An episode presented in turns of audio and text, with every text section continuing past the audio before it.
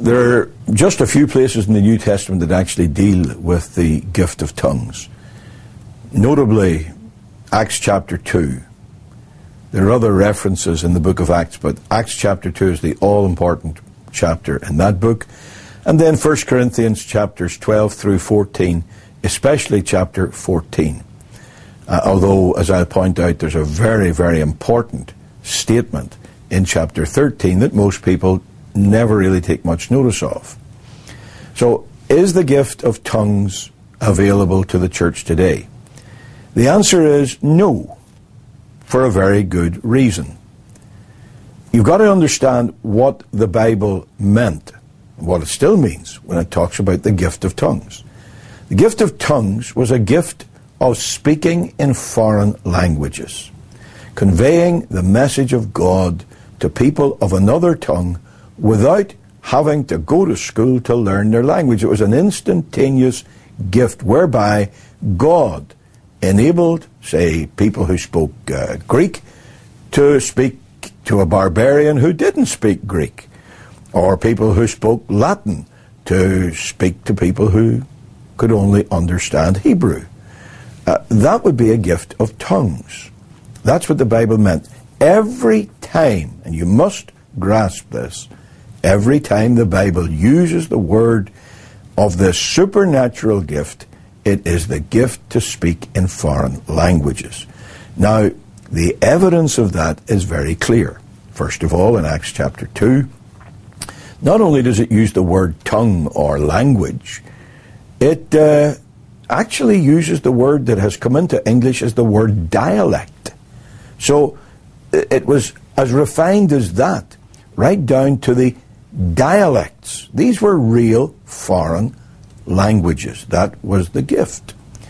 Furthermore, writing to the Corinthians, uh, and that's uh, a portion of Scripture that many people want to force into service in support of the notion that now these are not foreign languages, these are ecstatic tongues, which is just another word for gibberish, by the way. But uh, the uh, writing to the Corinthians, the apostle uh, speaks of these tongues and they're being interpreted. Now, the, the word interpreted is actually the word that's used when the Lord Jesus expounded. What does that mean? It, it means it's taking the words and showing their meaning. These were languages that could be actually explained. Furthermore, they were languages that could be learned. Paul said, if you're speaking in these tongues or languages, and the unlearned are there, they can't, they can't understand you. So these are tongues that may be expounded, they're tongues that may be learned. So the gift of tongues was a gift supernaturally given by God to his servants to enable them to go out, spread the gospel very quickly, by being able to preach to people in their own tongue, in their own language. So it's good that we understand that that is the gift the New Testament's talking about. Now, is that available today? Well, no, it's not. And first of all, I'd have to say I don't know any group that claims that it is available. I don't know any group doesn't matter what they call themselves Pentecostals, Charismatics, Presbyterians, Episcopalians, Methodists, anything else. I don't know any group who sends forth its foreign missionaries without having them do language training. When Pentecostals go to the foreign field, they've got to learn the language the same as everybody else. And furthermore, they have the same failure rate in learning the language as everybody else. There's no such thing as them going simply, or as the apostles did, and uh, preaching to the people because they have the gift of being able to speak in foreign languages wherever they may go. It just doesn't happen.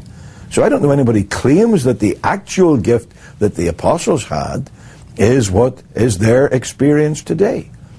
But the biggest thing is the Bible said that tongues would cease. Now, it says two things about the cessation of tongues. First of all, it talks about the time when it would happen. And then it tells how it would happen. For the moment, let me emphasize how it would happen.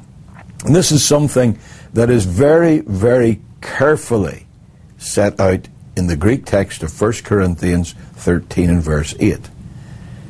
English translations uh, do not reflect it usually, but it says, Where there are tongues, they shall cease. Now, here we've got to get a little bit technical. The, the verb there is what is called, in what is called the middle voice. Now, cut to the chase. What does that mean? It means tongues will cease of themselves. What we would say in modern English is tongues will peter out. Now, that's not my word. That's not my theory. That's the inspired word of the apostle in 1 Corinthians 13 and verse 8. Tongues will peter out. Of themselves, they'll come to a halt. Now, is the Bible right there or is the Bible not right there? Was Paul right on the money when he said tongues would peter out? Or was he not? Obviously, I believe the Bible. And that's why I say, no, the gift of tongues is not available in the church today. A, because of the nature of the gift, and I don't know anybody honestly claims that they are experiencing what the early church experienced through the apostles, and B, because the apostles actually said, this gift will peter out. I believe it has done so, and I believe God has made uh, arrangements, if I could use that word, for his servants yet to take the gospel in the power of the Holy Spirit to win the world for Christ. But not because the gift of tongues is still available. According to Scripture, it's not.